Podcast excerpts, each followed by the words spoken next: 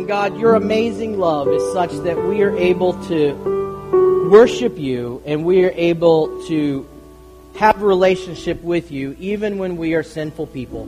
That God, your great love for us is so significant, so amazing, that while we were still sinners, while we struggled with selfishness, imperfection, brokenness, and even a willingness to hurt other people, that God, you loved us so much that you are willing to have redemption available for us through your Son, Jesus. Father, that you love us so much that even in the midst of turmoil and mistakes in our lives, that that is the time when you desperately call out to us, that you love us, that you desire relationship with us, that you want us to be part and parcel of your life and your kingdom and what you are doing here in this world.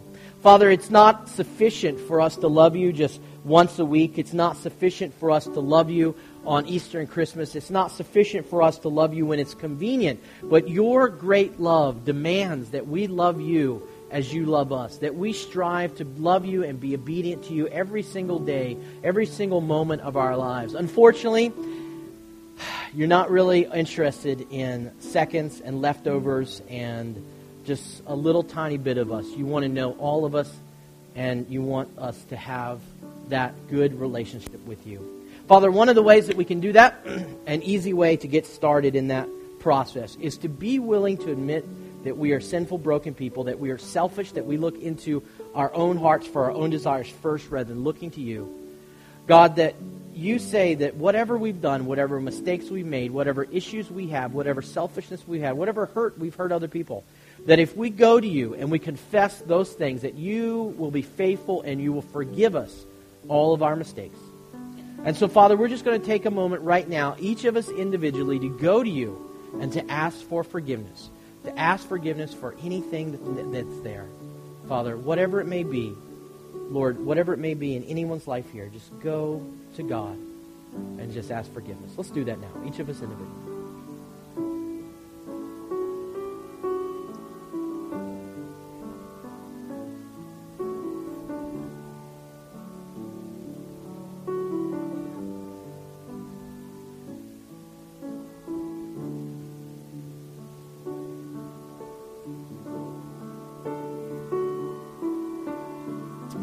Father, th- forgive us of those things. We know that when we confess that you have wiped it out of our lives completely. And God, we thank you for that. We thank you that you love us. We thank you that you are willing to forgive us. We thank you that you have a better plan for our lives than we do ourselves. We thank you that you are not a fair weather friend. We thank you, thankful that you desire to bless us. We thank you that you don't want us to experience the curse we're thankful that you want us to be able to know you and for your great love to challenge us to draw closer to you every single day. Father, that when we are faithless, you are faithful. And so, Father, we just ask this morning that your Holy Spirit would be here, would challenge us in our hearts, pushing us towards you, encouraging us to do what is right and what is good and what is just, encouraging us to choose blessing over curse. And, Father, we pray this in Jesus' holy name. Amen. Well, this morning we are going to be finishing, I keep saying finishing, we're not going to finish it. We're finishing the blessing half, but we are going to be working towards this idea of blessing and cursing. And today we're going to be the second week in our four part series on blessing and cursing.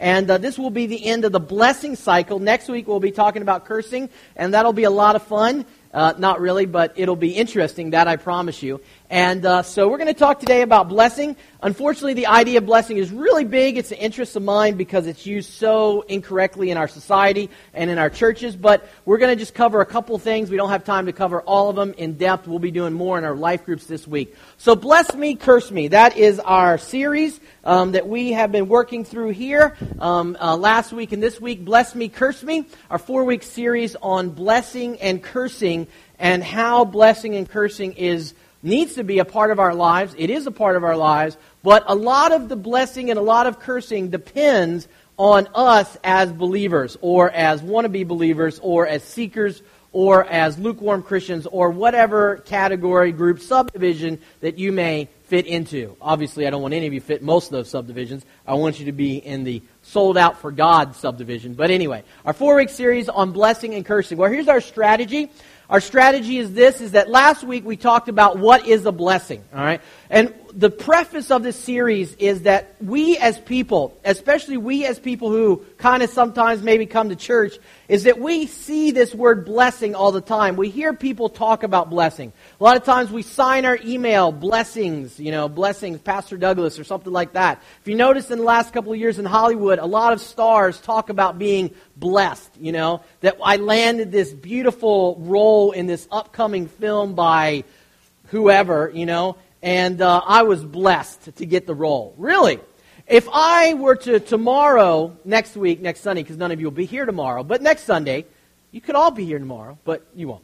But next Sunday, if I come into the parking lot, I come rolling in in a Bugatti Veyron, right, that $1 million production car that Simon Cowell American Idol has, if I come rolling in the parking lot in that, many of you will be tempted to say, wow, Pastor Douglas, God really blessed you, didn't he? Or you were really blessed to have that car. It's a great blessing to be able to go 0 60 in 1.2 seconds, right? I mean, that's a blessing, right?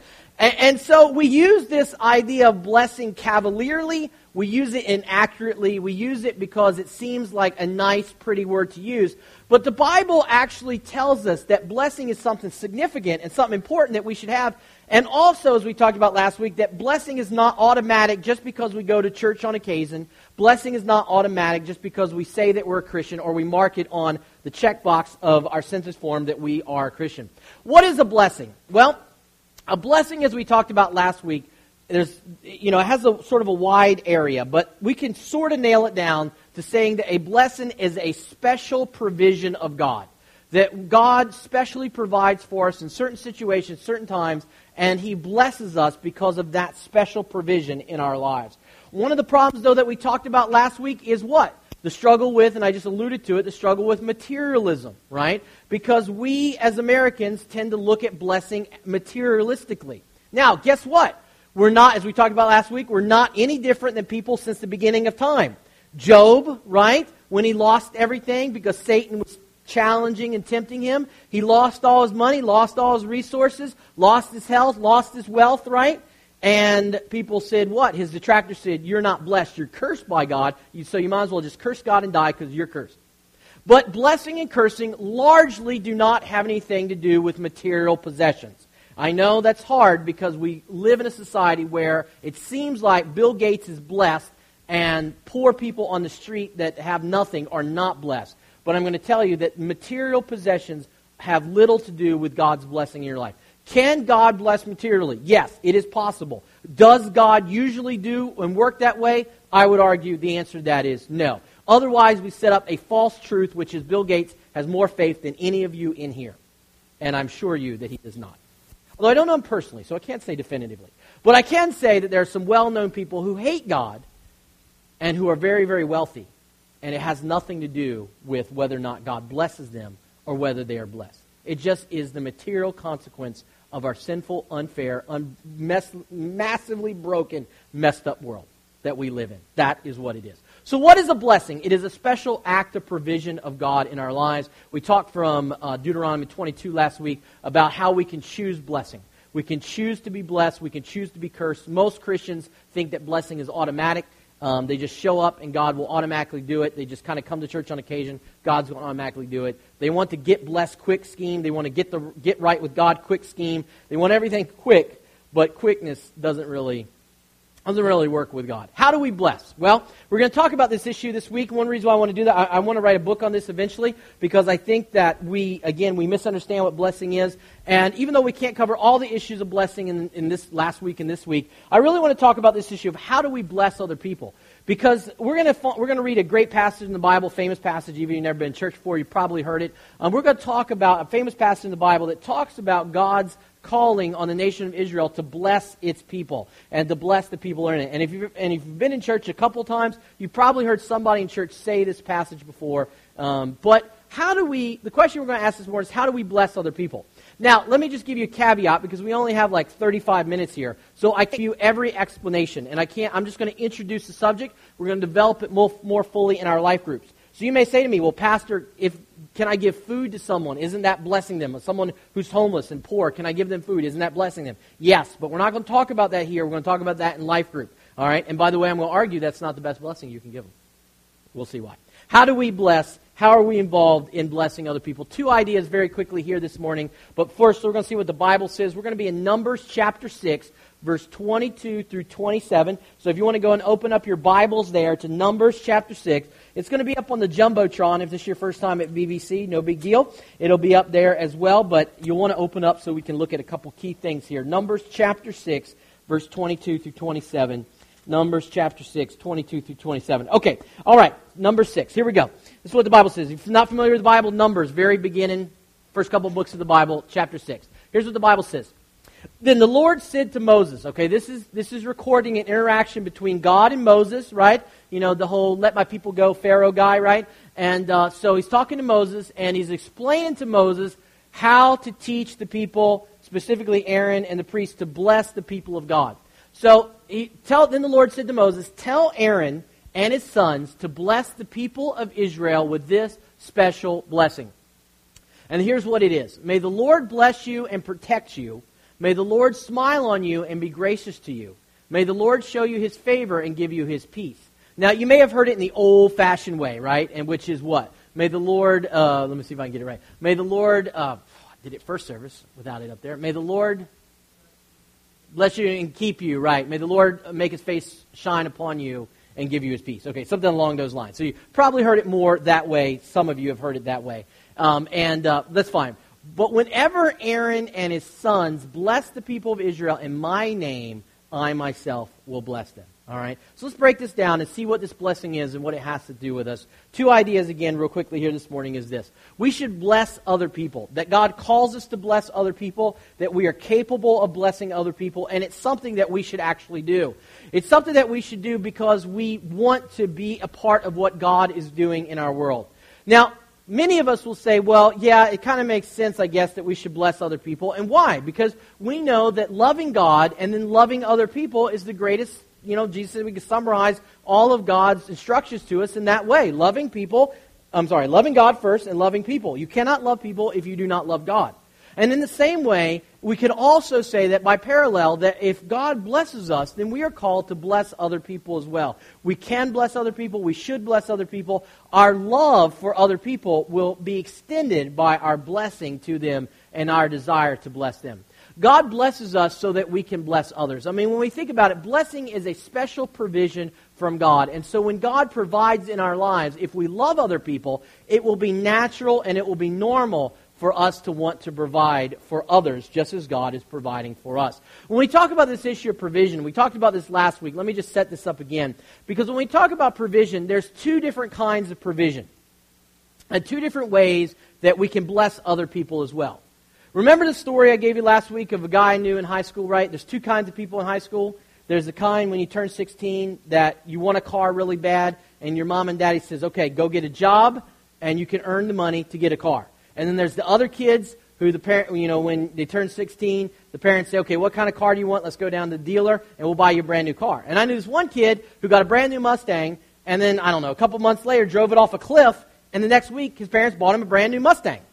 You know? Well, let's not judge. Okay. The point is, though, I tend to agree with Roland, but the point is, though, is that both of those examples are provision. If your parents, or if you're the one whose your parents bought you a brand new car and keep kept buying you a brand new car, how many times you drove it off a cliff? They're providing for you. Maybe wrongly, maybe not wisely, but they're providing for you. In the same way, the parent who encourages the child to go out and work at a job drops them off at the job, picks them up at the job, helps them to get a bank account, helps them to get a loan so they can get the car, helps them to balance their checkbook. They too are providing for the child, but it's a different kind of provision, right? Different kind of provision. As we talked about last week, the two different provisions that we see are the same provisions that occur in our world. God works sort of more the what way? I'm going to provide for you, go get a job that way. But we want God to work how? Give it to me all now, immediately. Right? I mean, I asked this last week, and a lot of you were not very honest with me. I'm just going to tell you right now. You, you were not. Very disappointed. And first service owned up to it. If you could have a job where you showed up at work and the boss said, you know what, we don't really need you, we'll just pay you to stay home. right? You're telling me you wouldn't like that? Come on. We all would. If we could just have a job where there was no hardship, no work, no nothing, just showed up and automatically got paid and we're allowed to go home, we'd all do it. I know some of you are going to argue, I like to work, and working is good, but you know what? It would be too tempting not to do it. If we could all be the perfect size, perfect weight, perfect body, perfect teeth, perfect everything, we would do that too, especially if it's something that we can do instantly. Have you guys been to Valley Fair and they have that laser thing? And You sit down for like two seconds in the chair and they zap your teeth and it makes it perfect, right? It's not fast enough. I mean, us Americans, if it doesn't happen immediately with a pill, it's not good enough. And so the problem is our American view of wanting things right now conflicts with God's plan to provide for our lives. Does God want to bless us if we're believers? Yes. Does God want us to be blessed? Yes. Does God's sense of blessing and provision work the way that we in the West want it to work? No. It doesn't. Because God has been around a lot longer and He decides what the rules of life are. And He's decided that what? that if we want to be blessed by Him, it doesn't automatically happen. But in fact, our ability to bless and our, our, our, our blessingness ourselves, our being blessed, is based on our obedience. Now, I know I, I mentioned this last week, but this is really, really important. Because last week we talked in Numbers, no, Deuteronomy 22, and the Bible says what there? Moses says, listen, that if you want to be blessed by God, it's predicated, right? That blessing from God comes if you are obedient to God. And if you are not obedient to God, then the Bible says that you will be cursed. Right? So you have a choice. As a Christian, you have a choice to be blessed or not. That's absolutely true. It's absolutely true, but it doesn't happen by it doesn't happen by just doing the religious game, by being a nice person, by coming into church and throwing in your dollar, you know. And I, again, I know there's an expression in Tagalog which is you come into church, you put your dollar in offering, you walk right out, and you're good. Right? And we all have similar expressions in our language and culture because we think that somehow that's going to bless us. But the Bible is clear that blessing of God is predicated on our relationship with God and is predicated on us being obedient to God. That's correct. The more obedient you are to God, the more blessed you're going to be. And by the way, it's not necessarily going to be blessing materially. We talked about this last week, right? There's issues with being rich. If we say that blessing is material, then all we're saying is that Bill Gates is blessed, and if you're poor here today, you're not blessed. But that is a lie. It's a lie. It's a lie. Your faith has nothing to do with your financial status. Listen, I know that some of you are not going to believe me because you've heard it on TV and you've seen the big rich cats on TV talking about, you know, if you just give a lot of money to them, God's going to give a lot of money back to you. Prosperity gospel, it's a heresy. But it's not true. Because if you give a lot of money to them, all you're going to do is be more poor. And talk to people, by the way, who have been burned by those kind of people. Because it is not about it. God desires our obedience. And his provision in our lives comes when we are obedient to him. It comes because we are choosing to follow him. And being obedient to God is not a, you know, sort of a show up and get paid kind of thing.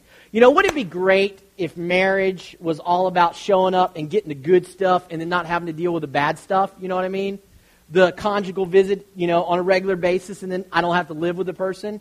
You know, they'll clean up the house and they'll fix the lawn and, and mow the lawn and fix the gutters, but I don't want to hear them snore, so we just have separate homes, right? That's the way we treat God.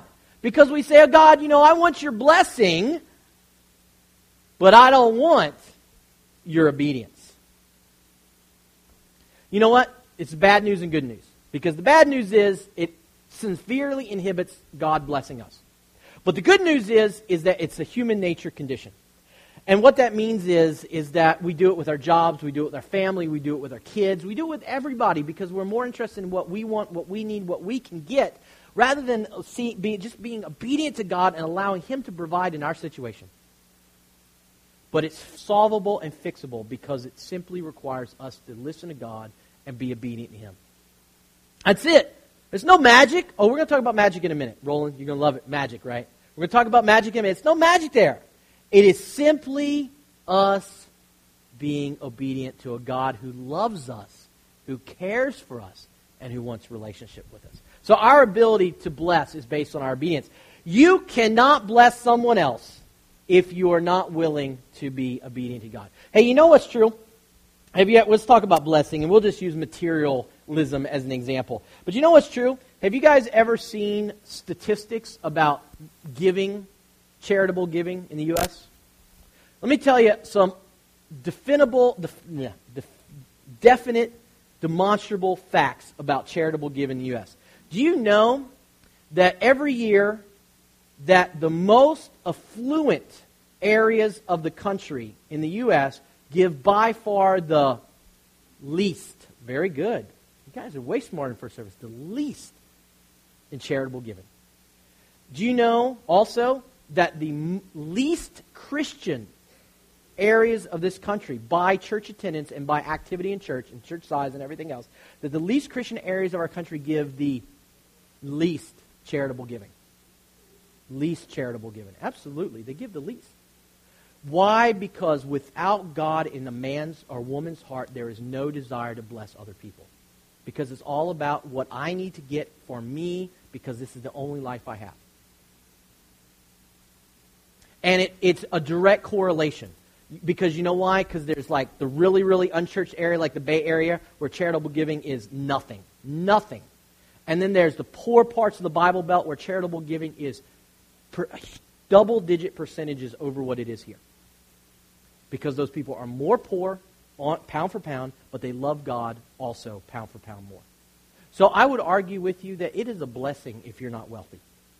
Yeah, if you're wealthy, that's awesome. But if you're not rich, it's probably a blessing. Now, I don't want to stereotype. I don't want to say poor people are more blessed than rich people, because that's not true either. You know, you could go to extremes on either side. But th- if we do not have riches clouding our vision, it is much easier to see that God is the one who wants to provide. You know what's funny about America and about obedience? Let me see if I get this on slide. Well, let me just mention this, this kind of ironic thing. The ironic thing is the easier life gets, the less likely we are to look to God's provision. You know, this the Bible is written largely in an agrarian society where, you know, if the crops didn't come up, you didn't have much to eat. But we never really worry about scarcity or poverty or lack in the U.S. For most of us, we just go down to Safeway and we just buy whatever we want. I mean, we got a whole glass display of steaks. I mean, you can get ribeye, you can get sirloin, you can get prime rib, and if they're out of it, you just tell the guy, go make more. And he does. I don't know what happens, but the little guy in the white coat goes in the back and suddenly there's more out there. Magic. Right? Because we're providing for ourselves rather than God providing for us. Now, I'm not opposed to butchers and Safeway and Save Mart and all those things, because those things are good. But when we look to people, when we look to society to provide for us instead of God, we miss the ability for God to bless in our lives, and we're not being obedient to Him.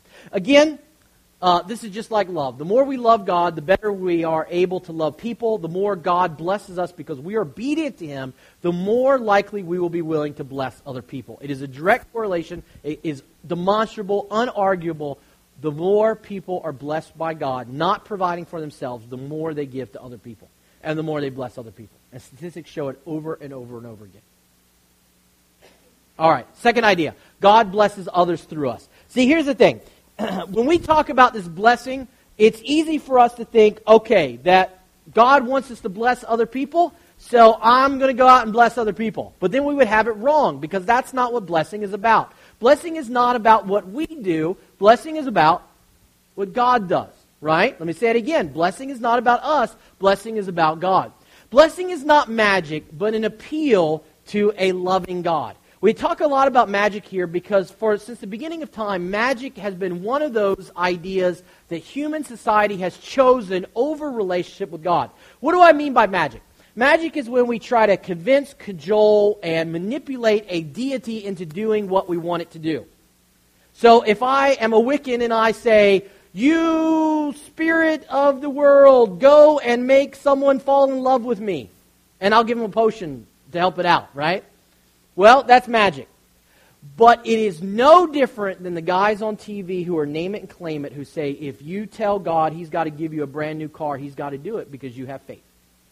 That also is magic. Because God doesn't work like that.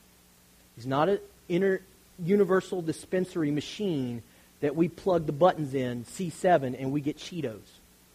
Or C8 and we get Oreos. God doesn't work like that. People who try to make God that way will always fail, and they will look to the pittance that they have, material pittance that they have, and they will claim that God blessed them.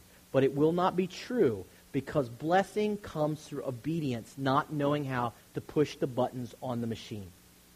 And by the way, if you try to push the buttons on the machine of your wife, of your kids, of your friends, of your boss, you will not be successful any more than God. And by the way, God can see through the button pushing very, very easily because He's been doing it a long, long time, and He is way, way smarter, infinitely smarter than you or I.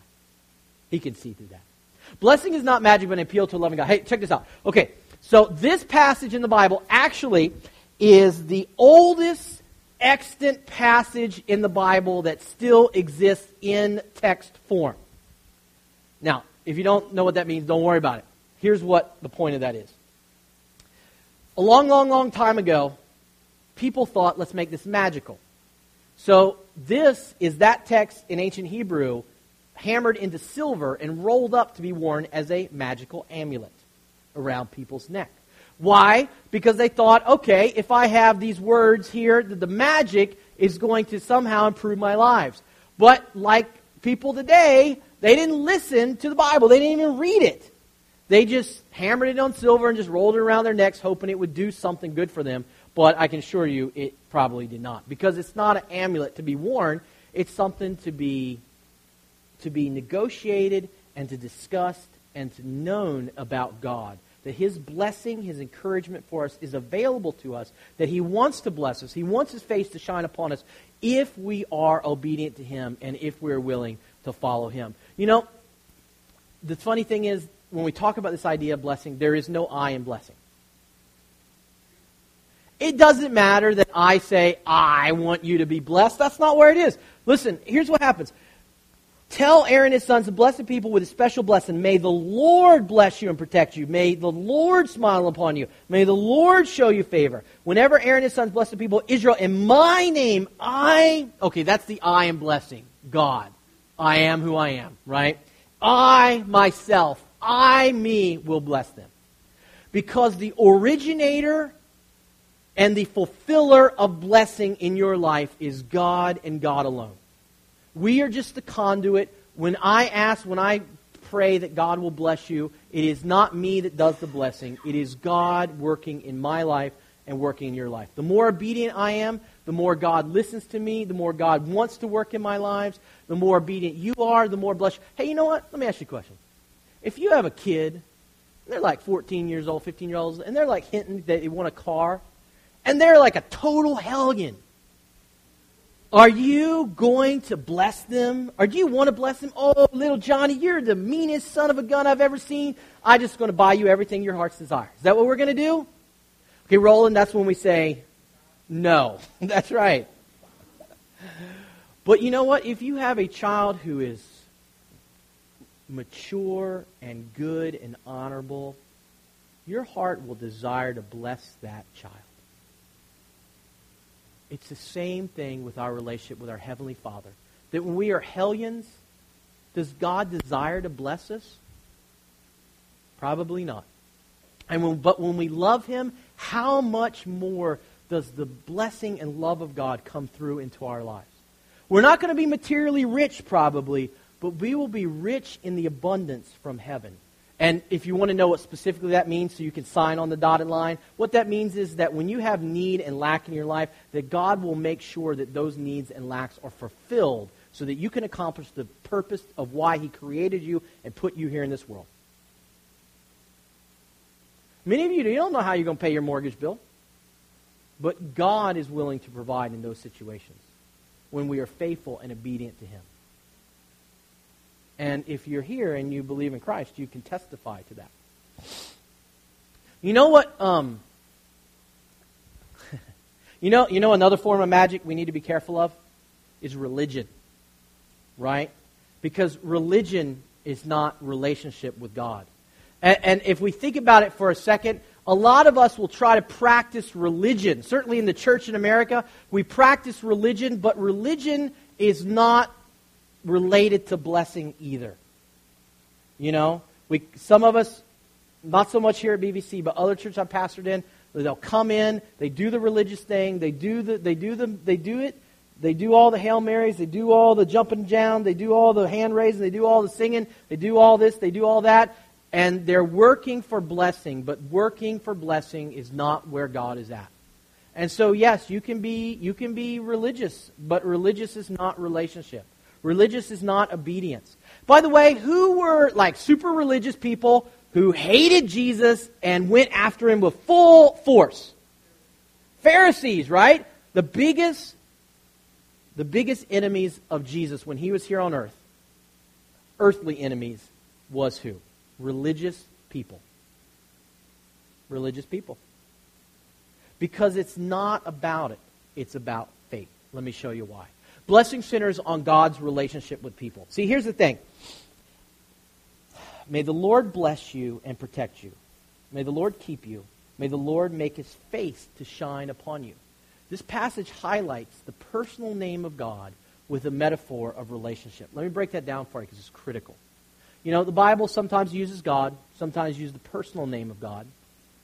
And this is one of those instances where it actually says the personal name of God and says, But I, Yahweh, I, Jehovah, I, I am who I am in English. It doesn't matter how you pronounce it. Don't worry about that kind of stuff. I, by my very name, will keep you and will, and will bless you. I, by my very name, will shine my face upon you. Why does, is it really critical that he used the name of God here? Well, we don't know 100%, but we can guess very make a very good educated guess because knowing God is the most important thing that we can do. Relationship with God, and we know God because his personal name. It's not some God that just generic God, G O D, whatever. You know, why it's been learning like to spell D O G, dog, G O D, God, right? Except that it's not that generic. But God's own specific name uses here to let us know that He is the one who is going to bless you and is going to keep you and is going to make your face shine upon you. Hey, you know what? These are ancient, really ancient ideas. They don't work in modern language very well. But if a person does this to you, what is that what are they saying to you? They're saying, I don't want to know you. I don't want to talk to you. I don't want to deal with you. I can't see you. I can't hear you. I don't care what you have to say. The Bible says that God, that Yahweh, that Jehovah, may he make his face to shine, look upon you and shine upon you. What does that mean? It's the opposite of this. What he's saying is, may God look at you because he wants to know you. He wants to talk to you. He wants to walk with you. He wants to relate to you. He wants to connect to you. He wants to dwell with you. He wants to have relationship with you. Yes, in fact, if you look, we don't have time, but all four of the conditions in this passage dealing with God's blessing are all relational. They're all predicated on God knowing you. Hey, you know what? If you go out there to Barnes & Noble and talk to people, they'll tell you the Old Testament's all about laws and bad and war, and Jesus all like hippy trippy love, and if we just kind of love each other, that's, that's all we need. All we need is love. I need Ramir here today because he could sing it. But uh, all we need is love, right? And the Old Testament bad, New Testament good, as long as we don't listen to that evil Paul guy either. So just a few words of Jesus and we're set, right? But the truth of the matter is, is that the Bible has been very clear from the beginning, which is that God desires a relationship from us. The Old, the Old Testament, the temple, the sacrifices, those were the outward expression of faith by which people related to God. They were the ritual. You know what? In the Old Testament, Old, Old, Old Testament, they had the temple. They made sacrifices. Before the time of Jesus, they had the synagogue and they debated the Torah, and that was their ritual. In the early church, they sat around in catacombs and they broke bread and they had wine because that was a meal back then. And that was the ritual. And today, we play rock guitar and stand on our heads and do other things. And that's the ritual of today. But from the beginning of time, the one thing that God has made clear is his desire for relationship. As the Old Testament says, sacrifices is not what I desire, but us to really know God. And the greatest blessing of God in your life is for him to know you well. No magic. There's no sparkle. There's no you have to give $10,000. There's no tell God you want a Bugatti and he'll get you a Bugatti. The greatest blessing that God wants for you is to know him intimately. Because when you know him intimately, he works intimately in your life.